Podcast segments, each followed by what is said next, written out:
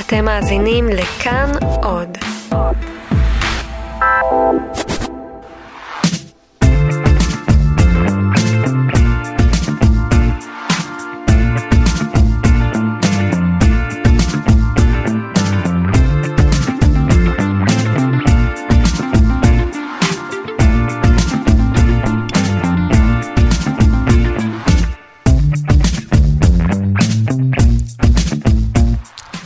שלום לכם, מה קורה כאן? תאגיד אה, השידור הישראלי, ההסכת שבו אנחנו פוגשים את האנשים של התאגיד, משוחחים איתם קצת על העבודה שלהם.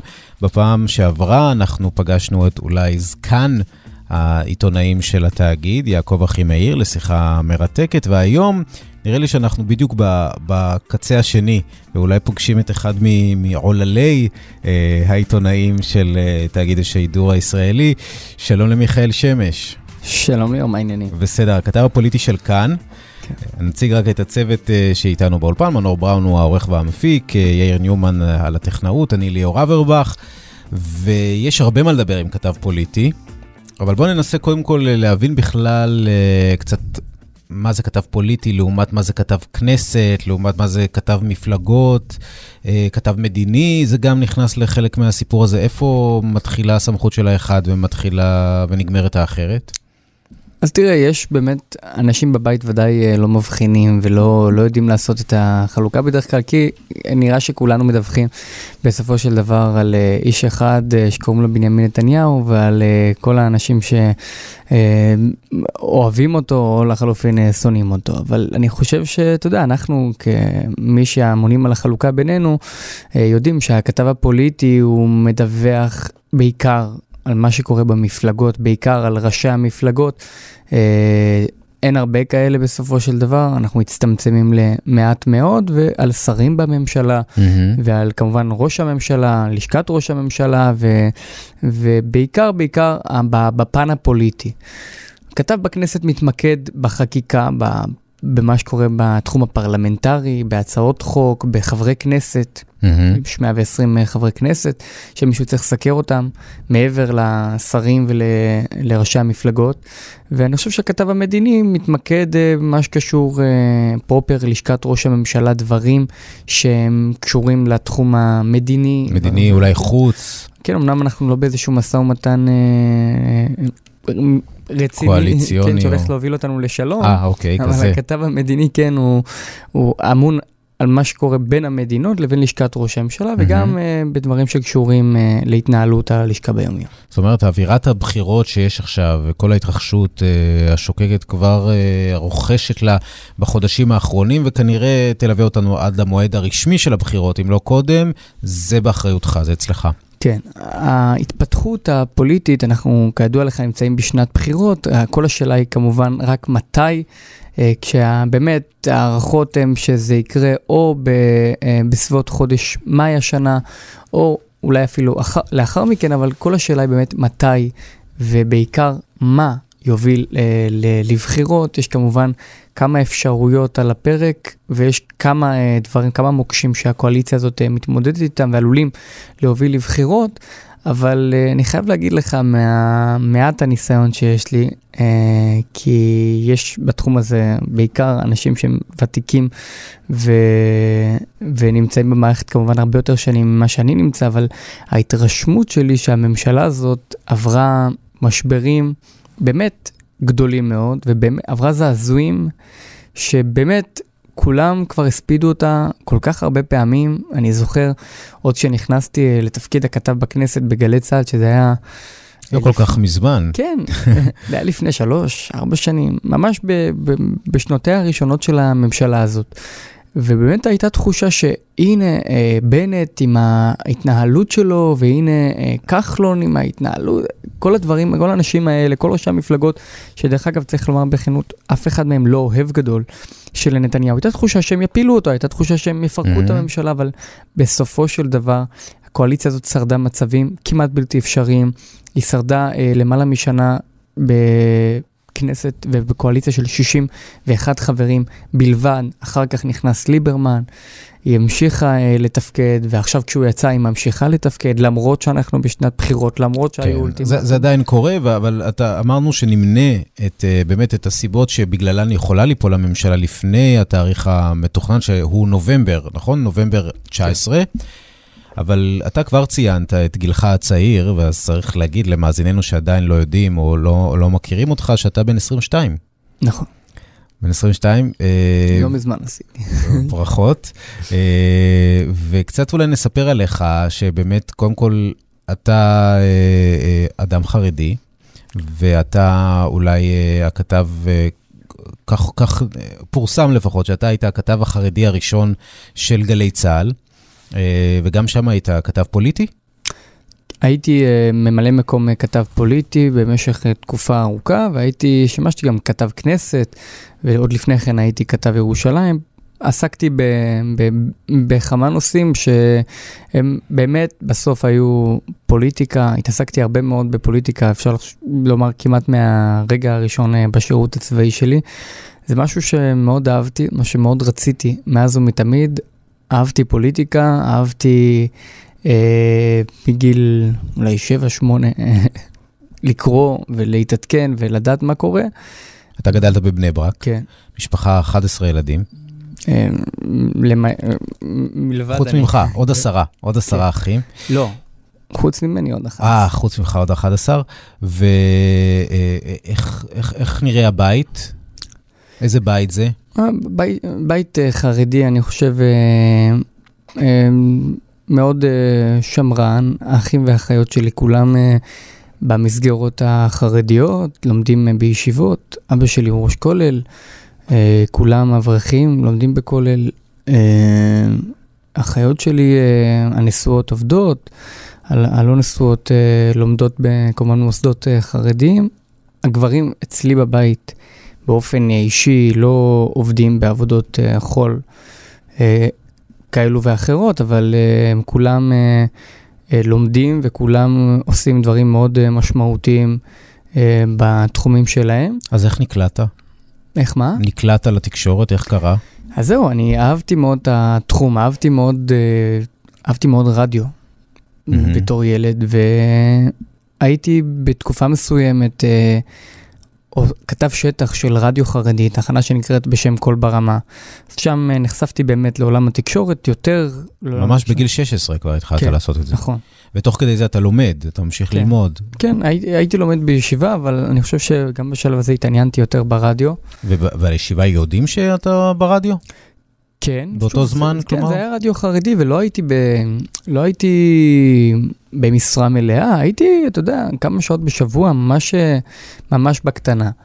ובגיל 17 וחצי, שנקרתה אה, בפניי ההזדמנות להתגייס לגלי צה"ל, באמת אה, הייתה לי תחושה שאני אעשה משהו, אה, הייתה לי תחושה שאני חייב את זה, שאני חייב את זה לעצמי, שאני אה, לא יכול לוותר על ההזדמנות הזאת.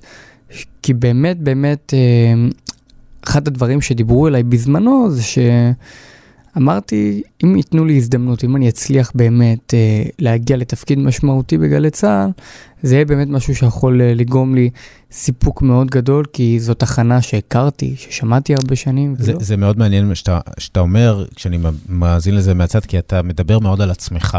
ועל ה, המקום שלך והרצון שלך להתפתח, וכשמלבישים עליך את הדבר הזה, הכתב החרדי הראשון בגלי צה"ל, אתה אוטומטית אה, הופך להיות מייצג של ציבור. אני אגיד לך, אה, אני יודע, אני יודע שכולנו מייצגים, אה, מייצגים כל מיני דברים, באיך שאנחנו נראים, איך שאנחנו מדברים וכולי, אבל באמת לא כל כך אה, עניין אותי אה, להיות סמל או משהו כזה, או- ולא עניין אותי שום דבר. ב, כשהלכתי לגלי צה"ל, הלכתי כדי להגשים מטרה אחת, אה, והיא לעשות את מה שאני אוהב, את מה שאני רוצה, ואת מה שחשבתי שאין לאף אחד את הזכות למנוע ממני, בגלל שאני חרדי, לעשות. הדבר הזה שאתה אומר לי עכשיו, זה דבר מובן מאליו?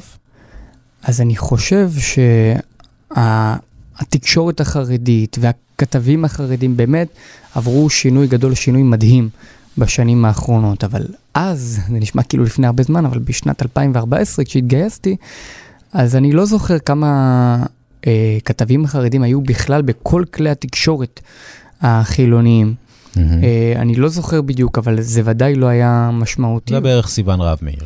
כן, סיוון רהב מאיר, ושהיא ותיקה מאוד uh, בתחום הזה, והיא כמובן uh, מוכשרת מאוד. אבל uh, ודאי, אני לא, לפחות אין לי בראש כרגע, וגם אם היו, אז היו בתפקידים שהם לא היו כל כך משמעותיים. וכאילו, הייתה, הייתה תחושה לאנשים מסוימים שזה לא יכול לקרות. ואני זוכר שגם כשבאתי בהתחלה לגלי צה"ל, היו מי שלא חשבו שאני אוכל להשתלב, ולא חשבו שאני אוכל. מי זה לא חשבו? כלומר, בצד החרדי או בצד של התקשורת? לא, אני חושב, לא, בצד של התקשורת, בהתחלה, בשלב הראשוני, היו אנשים שתמכו בי, ובאמת האמינו בי, אחד מהם, אתה מכיר מכאן, קוראים לו עומר בן רובי, mm-hmm. שהוא היום מנהל רשת, רשת ב', ובזמנו הוא היה מפקד הקורס שלי בגלי צה"ל. שהוא באמת אה, דוגמה לבן אדם ש... אה, מאמין גם במשהו שהוא נראה, שהוא שונה, במשהו שהוא אה, נראה לא טריוויאלי, והוא באמת נתן לי את כל הגיבוי והכוח, הוא ועוד אנשים נוספים, אה, כמו ספי עובדיה, שהיה ראש מחלקת החדשות, והוא מינה אותי בזמנו לתפקיד. אז מה היית צריך? מה היית, מה היית צריך שונה ביחס? לא, אני, אני לא חושב שהייתי צריך שום דבר שונה ביחס. אני כמובן, בגלל שהייתי אז חרדי, ואתה יודע, היו את הדברים הבסיסיים, כמו תפילות ודברים מינימליים כאלו ואחרים, mm-hmm. אבל מעבר לזה, באמת, לא רציתי שום דבר, ואני הכי לא רציתי גם שיקטלגו אותי ושיגידו לי שבגלל שאני חרדי אני צריך לעשות X או Y או Z. לא ו- רציתי את זה. אבל הרגשת שאתה... יש לך איזושהי חריגות בתוך, אה, תראה, כולם מגיעים לצבא, כולם חריגים, כולם שונים, כולם מבולבלים, כולם רוצים להתבלט ולהצליח, אבל אתה הרגשת שיש לך איזה חסר לעומת החבר'ה האחרים בגל"צ? אז תראה, ודאי, אני בטוח שאנשים שהגיעו, חיילים שהגיעו מבתים וממערכות, באמת מהמוסדות, מוסדות החינוך הכי טובים בארץ, באמת היו איתי בקורס בחורים ובחורות מאוד מאוד אה, מוכשרים ומוכשרות. אז uh, היה להם יכולת בהרבה מאוד תחומים, uh, ידע גדול ורחב משלי. כי אני בסופו של דבר, אתה יודע, צריך לזכור, הגעתי מ... Uh, בתלמוד תורה חרדי בבני ברק, הייתי בישיבה והייתי קצת ברדיו. Mm-hmm. אבל חשבתי שספציפית בתחום הזה, וספציפית את הדבר הזה שבאמת כל כך כל כך רציתי לעשות, חשבתי שאני אוכל לעשות אותו, וחשבתי שאני את התפקיד הזה אוכל למלא, לא כל תפקיד חשבתי שאני יכול למלא, mm-hmm.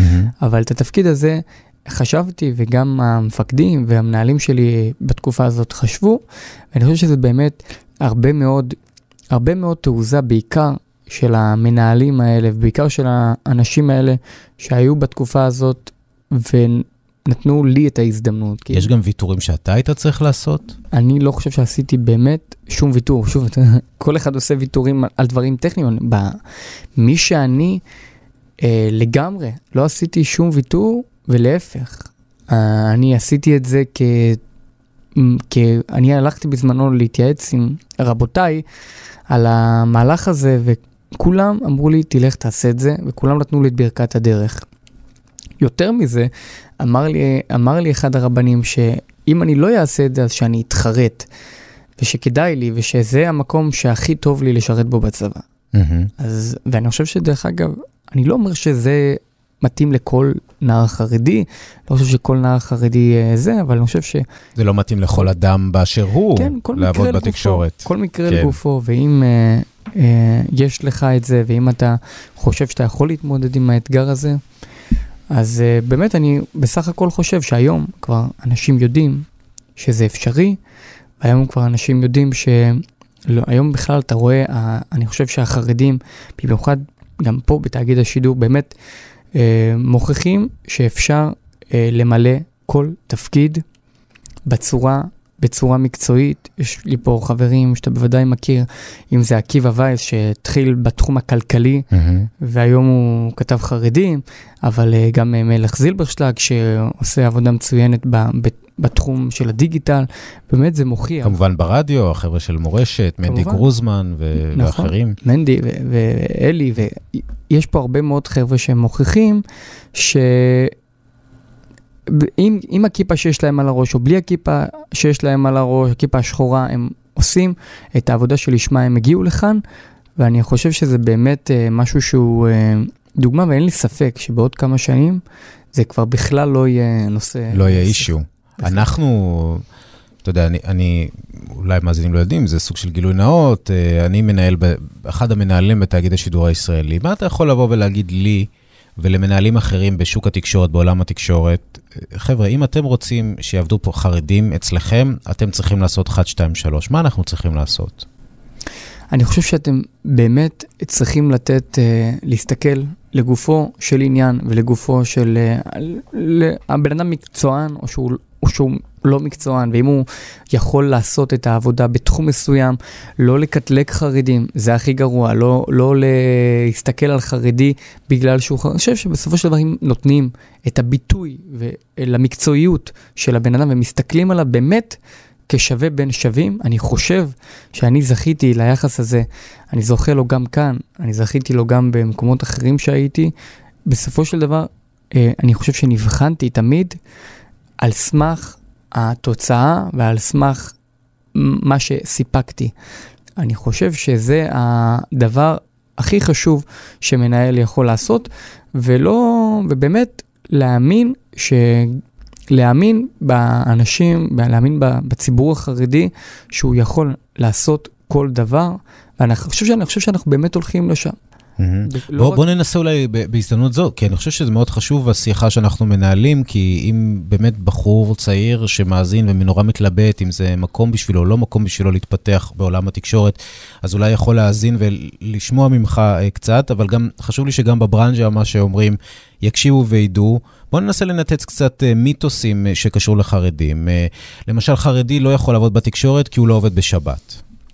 אני חושב שזה ממש לא נכון, ואני חושב שהוכיחו את זה, דרך אגב, בשביל זה לא צריך בכלל לדבר על חרדים, אני חושב שהציונות הדתית הוכיחה, אה, הוכיחה את זה. תראה, ברור שלא היה יכול לבוא להיכנס חרדי ביום אחד לתקשורת בלי שהיו שם, אה, לא, לא הייתה איזושהי הכנה ולא היה אבל באמת, כשאני נכנסתי לגלי צה"ל, זה אחרי שכבר היו שם, אני חושב, עשרות מבני הציונות הדתית, mm-hmm. שהוכיחו, אה, כל אחד בדרכו שלו, שאפשר לשמור uh, תורה ומצוות ולהמשיך uh, לשרת. כל אחד בדרגה שלו, כל אחד, אתה יודע, אולי לחרדי יש דרישות באמת uh, uh, אחרות, אבל הם הוכיחו שהם יכולים, ואתה יודע, uh, זה לא יומיים שיש בתקשורת uh, חופשי כיפות סרוגות, אנחנו מדברים כבר על הרבה מאוד שנים. אז במידה רבה הם סללו לכם את הדרך. חד משמעית, אין לי ספק שהציונות הדתית הכשירה את הקרקע.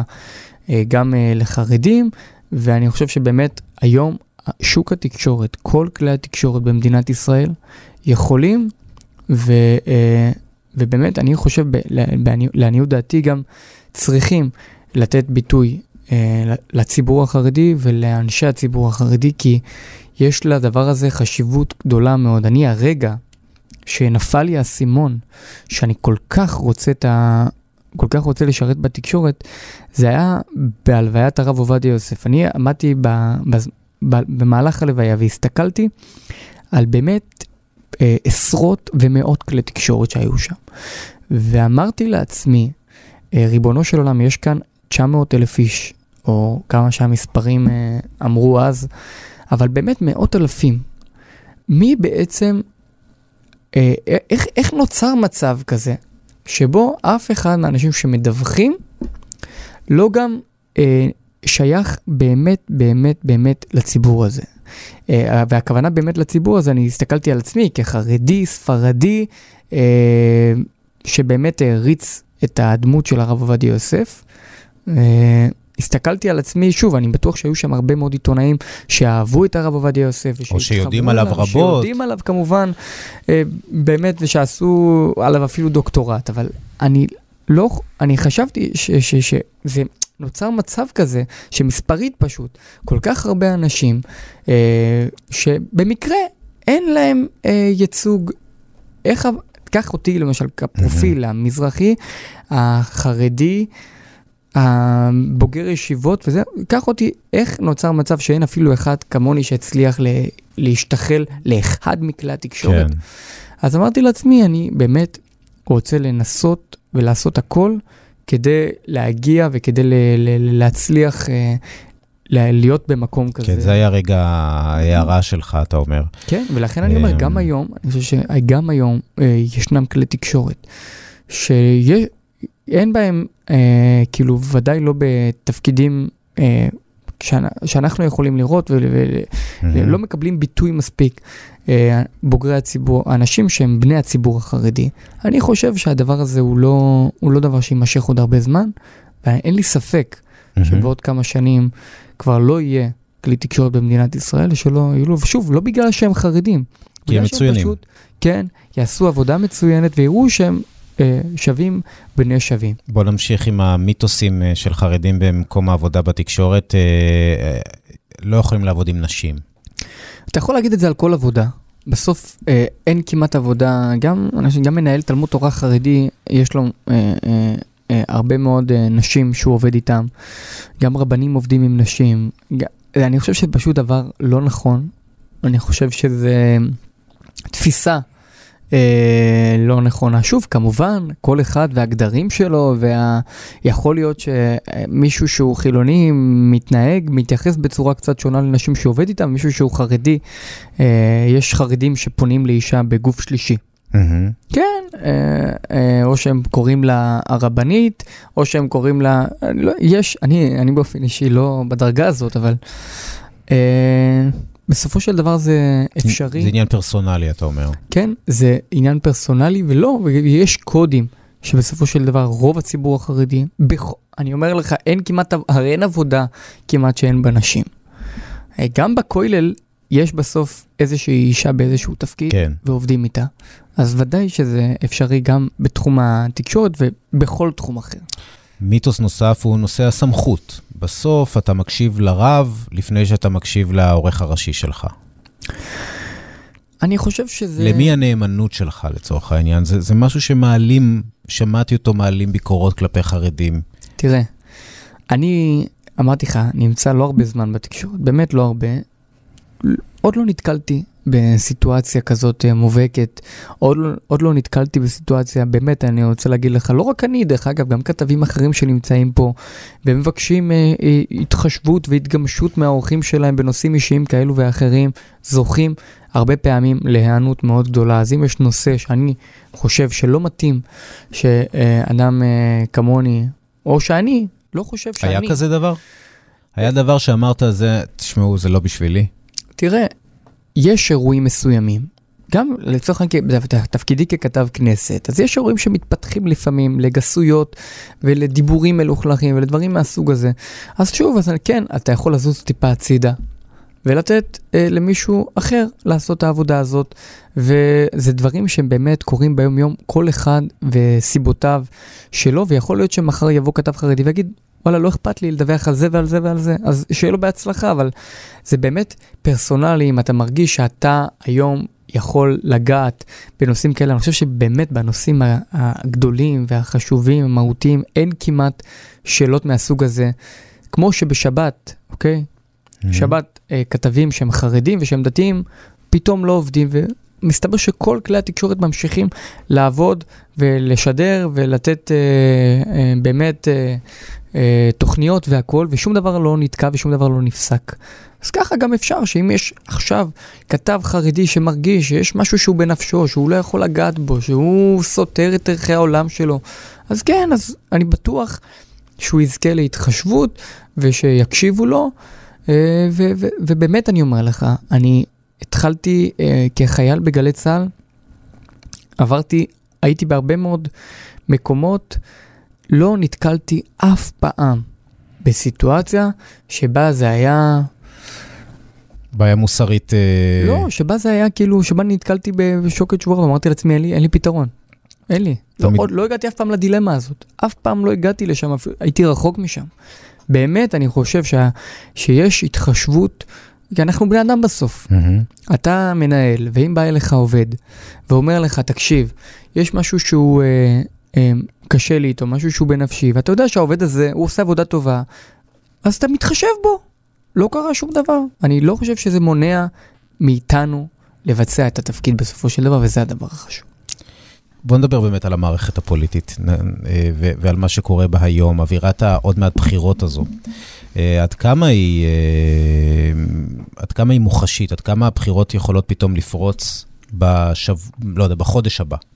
תראה, אם אתה רוצה הוכחה טובה לכך שהבחירות כבר לא האיום והדבר שכל כך חוששים ממנו שיבוא בכל רגע נתון, זה העובדה שראש הממשלה נתניהו תכנן נסיעה לא פחות משבוע ימים, כמעט שבוע, לברזיל. נסיעה אה, לרגל השבעת הנשיא הנבחר שם, אבל uh, אתה יודע, אם היינו בסיטואציה שבה אנחנו קרובים לבחירות, או לחלופין, כפי שרמז ראש הממשלה, קרובים לאיזשהו אירוע ביטחוני, uh, אתה יודע, uh, או משהו כזה דרמטי, אני מניח שהוא לא היה נוסע uh, לפרק זמן כל כך ממושך mm-hmm. לברזיל, אתה יודע, גם נסיעה כן, מאוד ארוכה. כן, למרות שתמיד אפשר לבטל, לא? תמיד אפשר... תמיד אפשר לבטל ולהזיע, זה טוב, יודע... אפשר לשים את זה בלוז אולי אפילו, כדי רק uh, לתת את התחושה שאתה מתאר עכשיו. אבל הוא מדבר הרבה מאוד על הנסיעה הזאת, והוא באמת, ברצינות, מאוד מאוד רוצה להיות שם, והוא גם uh, כנראה בסופו של דבר יהיה שם, למרות כל הדיבורים. אתה יודע, אמרו בזמנו שאין תקשורת טובה במטוסים במטוס, במטוס אל על, אין תקשורת טובה לראש הממשלה. כל הכבוד, זה לא איירפורס 1, אתה יודע. באמת... עדיין אני, לא, כן. אני הייתי פעם באיזה, באיזה טיסה עם ראש הממשלה, וראיתי את הניסיונות אה, של אחד מאנשי הביטחון להתחבר לטלפון הלווייני, זה באמת לא אירוע כזה פשוט, וזה... באמת לא ה... אז אתה אומר, הנסיעה הזאת היא ככה בלוז, יש לה משמעות, יש לה משמעות ואיזשהו כן. מסר גם שיוצא ממנה. יוצא ממנה איזשהו מסר, ואני חושב שהמסר הזה גם משקף, נכון, את, ה... את מה שעובר על הקואליציה הזאת. בשלב הזה באמת, אחרי כל האיומים, אחרי כל הדיבורים, אין דבר משמעותי שיכול להפיל את הממשלה. מה בכל זאת יכול? אמרת שיש כמה... תראה, אני חייב להגיד לך... אבני דרך. כן, אני, בגלל שאני כתב פוליטי, השאלה שאולי הכי מעצבנת אותי, שואלים אותי, זה כל פעם שרק מתחיל איזשהו עימות פוליטי, אז ישר אה, באים ואומרים לי, נו, מה אתה אומר, מתי יהיו הבחירות, וזהו, ואנשים אומרים לי, אתה תראה שהממשלה מתפרקת עכשיו, ואתה לא תראה. ואתה יודע, בגלל, בגלל שבאמת זה העיסוק שלי, אז הרבה אנשים רוצים לשמוע מה אתה חושב, במיוחד כשמתחיל משבר פוליטי. אני... אה, במשברים האחרונים, גם במשבר האחרון של אה, האיום של ההתפטרות של בנט, וגם במשברים האחרונים סביב חוק הגיוס, שבאמת כבר היו תאריכים לבחיר, לבחירות, ובאמת כל כך הרבה אנשים רצו ודיברו על בחירות, הייתי מאוד מאוד מאוד סקפטי לגבי האפשרות הזאת. כי הקואליציה הזאת, בסופו של דבר, היא כל כך הומוגנית. יושבים שם אנשים שהם באמת, בסוף כולם קורצו מאותו חומר. הרי מי זה בנט? בנט זה אדם שעבד בשביל ראש הממשלה נתניהו. מי זה כחלון? כחלון עבד בשביל ראש הממשלה נתניהו. אבל מה שמשותף לכל החבורה הזאת זה שהם דרכיהם נפרדו, ואי אפשר להגיד שיש שם אהבה גדולה בין החבורה הזו. זה נכון שהם נפרדו, אבל השקפת העולם האמיתית, בסופו של דבר, בדברים הקריטיים, אתה יודע, הממשלה הקודמת, הייתה ממשלה שאני זוכר, הרגשתי תמיד שהנה היא מתפרקת. זה באמת לא מתאים, אתה לא יכול להושיב את לבני ואת לפיד מול נתניהו ואנשים אחרים אה, כאלה. יש באמת, אתה יודע, יש באמת חילוקי דעות. יש באמת אה, ציפי לבני, במקום שבו היא נמצאת היום, יש לה אה, חילוקי דעות מהותיים. אתה יודע, בנושאים מדיניים, בנושאים אה, אה, ביטחוניים, בנושא הפלסטינים, באמת בהרבה נושאים. ממשלה הזאת אין. תגיד, אתה חושב שכחלון ובנט באמת אה, יש להם תפיסה אחרת? כן, אבל פה אתה מדבר על אידיאולוגיה. נכון, נכון, אבל בוא עזוב אידיאולוגיה, אנחנו רואים פוליטיקה. נכון. בסוף כל אחד ירצה לצאת לבחירות בנקודת הזמן שהוא ירגיש שהוא במצב הטוב ביותר. אז זה הדבר המדהים שקורה פה. האידיאולוגיה גוברת על הפוליטיקה. הרי למה הממשלה לא התפרקה? אתה יודע מה? קח דוגמה קלאסית, המשבר הפוליטי האחרון. למה הממשלה הזאת לא התפרקה? הרי כבר בנט דיבר על כך שיהיה, הם מתכנסים ביום ראשון לכנס את ראשי המפלגות לתאם מועד לבחירות.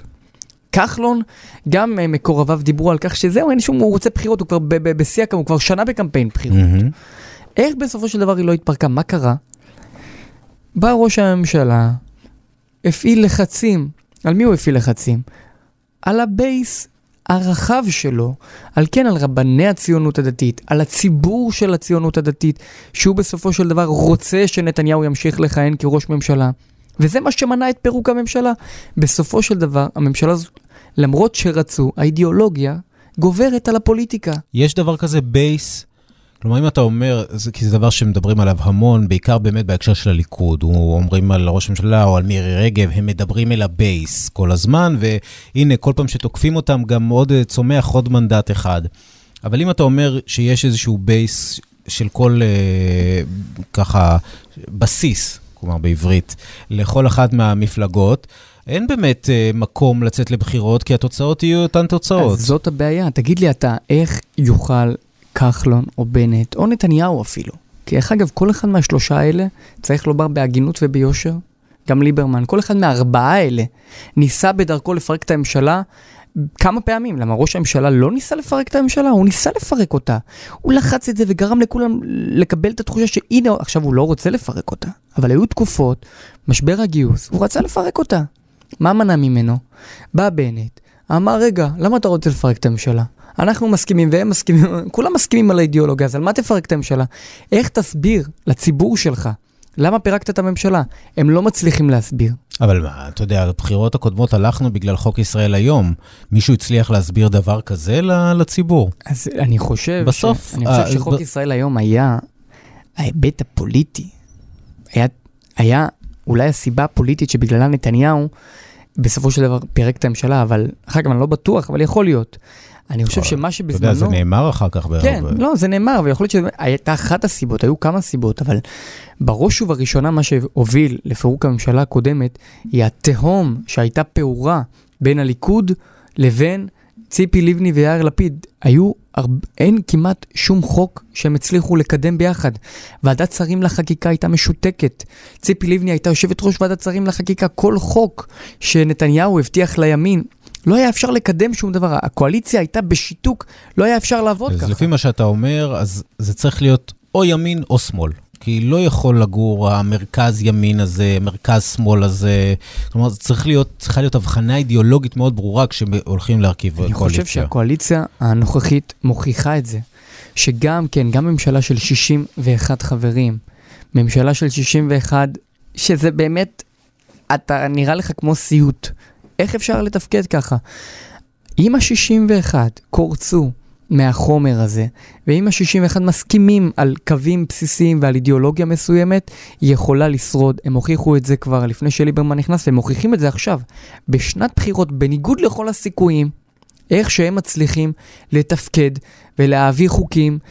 ואתה יודע, זה, זה באמת נראה כמו משהו שהוא לא נתפס, אבל כן, זאת ההוכחה בסופו של דבר, שעדיף לך ממשלה של 60, אתה יודע מה, 61 זה באמת גרוע. Mm-hmm. אבל 63, 65, 65 אנשים שהם אנשי, אנשים שמאמינים על בסיס של אותה אידיאולוגיה, מאשר שתהיה לך קואליציה, שאתה יודע, הייתה קואליציה ענקית בזמנו, של שאול מופז, כמה, 80 ח"כים היו שם? כן.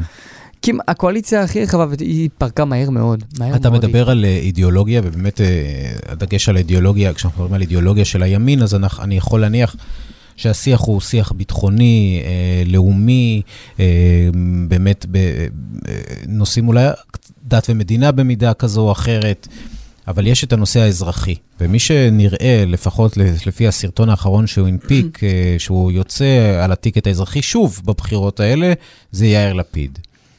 הנושא הזה, כמו שאנחנו גם רואים עכשיו את מחאת האפודים המתפוגגת לה, אני מניח, אה, זה, זה נושא בכלל במשחק הפוליטי? זה מעניין מישהו? זה מעניין את הציבור? תראה, אני לא, לא רוצה לחלק ציונים לשרים, ולא רוצה לדעת, אבל אני חושב שהממשלה הזאת, אה, היא לא... יש, הממשלה הזאת, אפשר לומר, אחד, אחד כמו כחלון, שהוא היום צריך לומר השותף הבכיר בממשלה. אין היום אף מישהו שהוא ב, ב, אפילו לא בתפקיד, יש עוד מישהו שהוא נושא בתפקיד בכיר, ויש עוד מישהו שמחזיק באחד משלושת התיקים הבכירים. Mm. רק כחלון ונתניהו היום. כחלון ונתניהו מנהלים את כל התיקים הבכירים של הממשלה. מנהלים את המדינה. מנהלים את המדינה, כן, וכחלון כשר אוצר. אה, רץ בבחירות, על ה, באמת על הנושא האזרחי, רק על הנושא האזרחי. והוא עשה גם דבר או שניים בנושאים אזרחיים. אה, הוא, אה, אפשר לומר שהוא, יש אנשים, במיוחד בתקופות כאלו ואחרות של הקואליציה הזאת, שכן חילקו לו ציונים חיוביים, והוא משווק אה, הרבה מאוד... אה, דברים שהוא עזר לאזרח במכסים ודברים מהסוג הזה, ודברים שחשובים לאנשים, שהוא באמת אה, הציג בהם אה, תוצאות, ולפחות כך הוא מדווח, ויש גם אנשים שבאמת מרוצים מהפעולות שלו.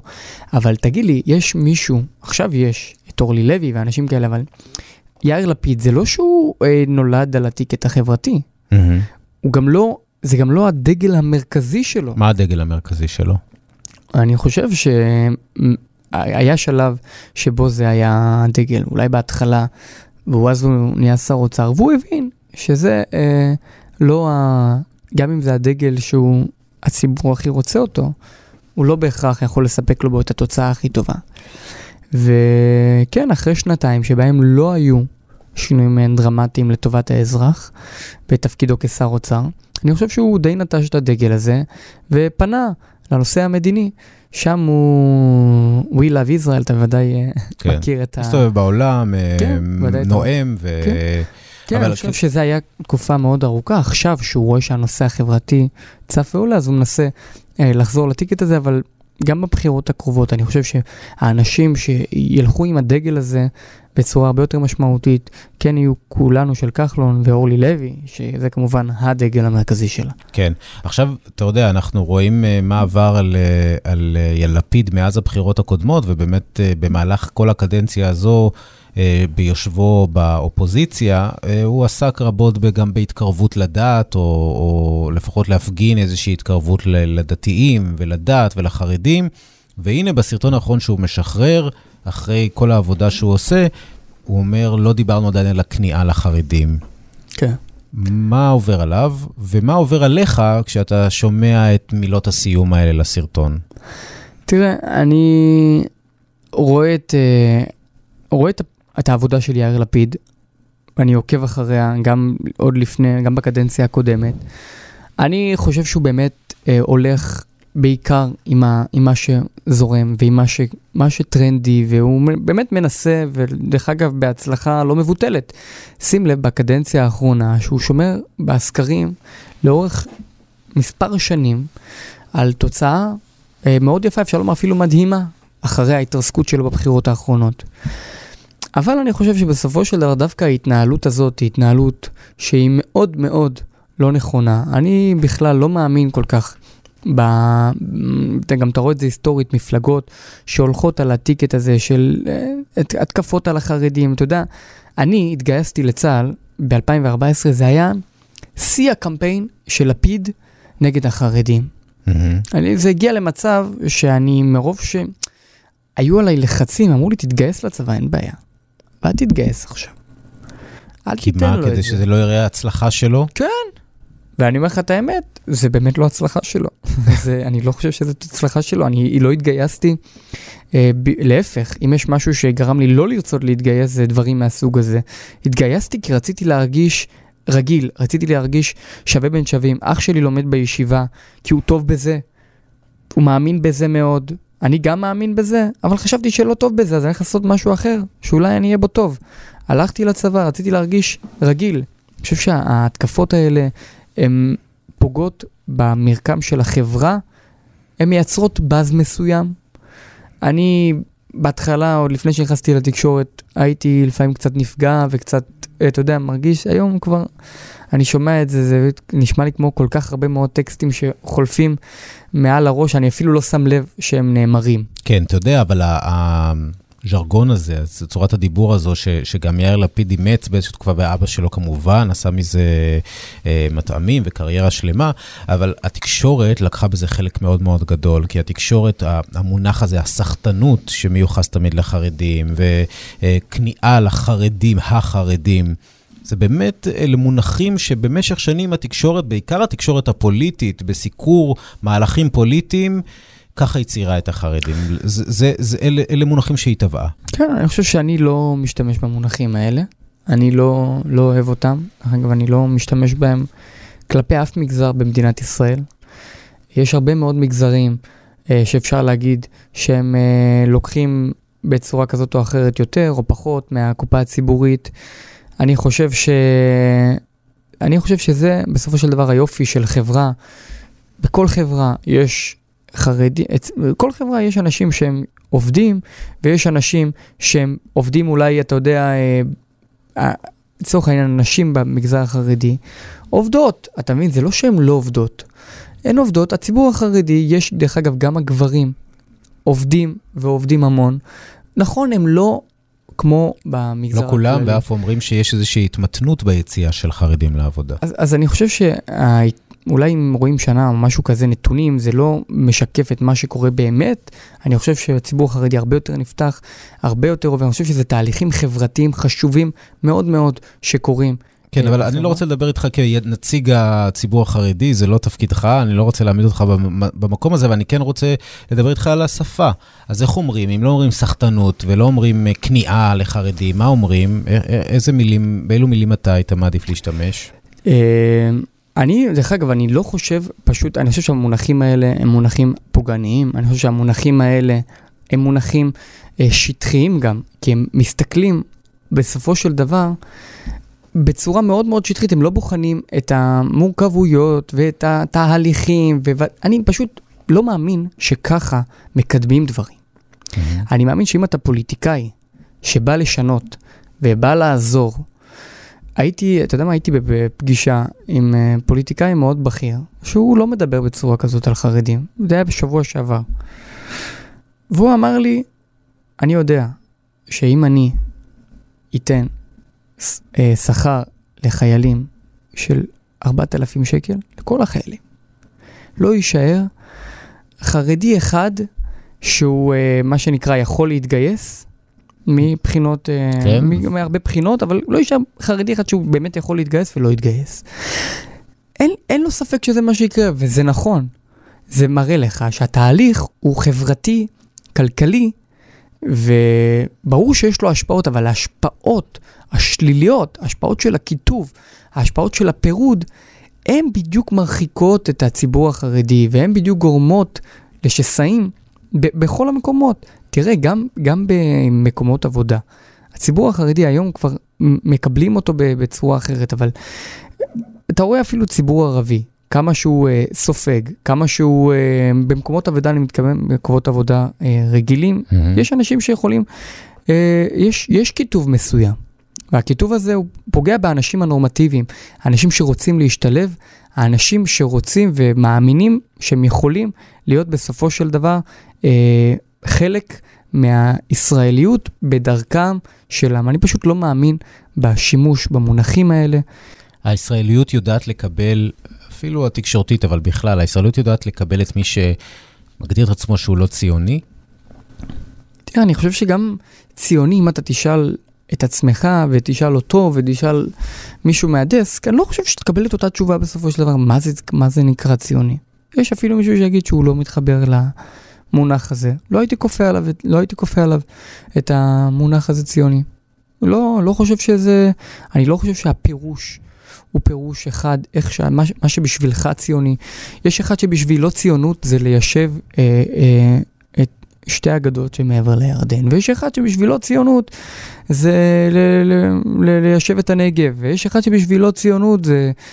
יש אחד שבשבילו התרומה, יש באמת אנשים שרואים בלימוד התורה שלהם את התרומה הכי גדולה, הכי גדולה שיכולה להיות לעם ישראל, שנמצא לטענתם עדיין בגלות.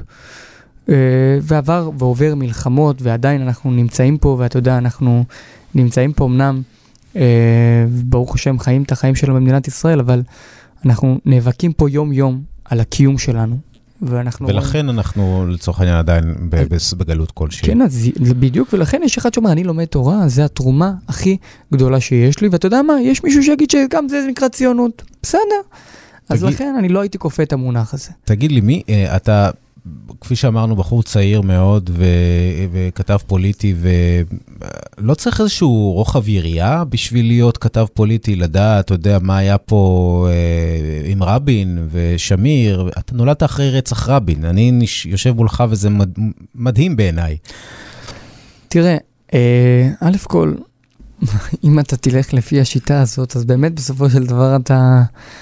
Uh, תמיד תוכל לבוא ולהגיד, גם בן אדם בן 50 שיש לו יריעה מספיק רחבה, תגיד לו, תקשיב, היריעה שלך היא הולכת 50 שנה אחורה ולא 100 שנה אחורה. כן. אבל אני חושב שאנחנו, א' כל, את הלומדים, בעיקר עם, ה, עם הזמן, עם העבודה, ומכירים, ואתה יודע, ה, ה, היכולת ללמוד ולהבין מה קרה פה ולהבין מה קורה פה, שזה, תסכים איתי, יותר חשוב בעולם של התקשורת. אנחנו לא עוסקים בהיסטוריה, אנחנו עוסקים mm-hmm. במה שקורה בזמן אמת. אני חושב שזה הדברים החשובים, וזה בעיקר מה שמצפים מכל כתב ב- בכל תחום במערכת התקשורת. יש לך איזה רב, רב תקשורתי כזה, שאתה מתקשר אליו ומתייעץ איתו ושואל אותו ו... לא, אין לי, אין לי רב שאני מרים לו טלפון לפני לא, השידור. אני לא, לא רב במרכאות, מישהו שאתה יודע, בעולם התקשורת שאתה, הוא הסמכות בעיניך לשאול אותו, כי יש לך כרישים, נגיד, בתא שלך, בתא הפוליטי, יש לך חבר'ה מאוד רציניים. כן, אני, אני חושב שהתחום הפוליטי הוא תחום מאוד מאוד, אה, עם באמת אנשים מאוד מאוד מוכשרים, הקולגות שלי בכל כלי התקשורת. וכן, אני מתייעץ הרבה מאוד עם האורחים שלי. אה, יש לי גם פה אורחים שעבדו איתי גם בגלי צה"ל, ואני מכיר אותם הרבה שנים, והם באמת אה, אנשי מקצוע מהמדרגה הראשונה.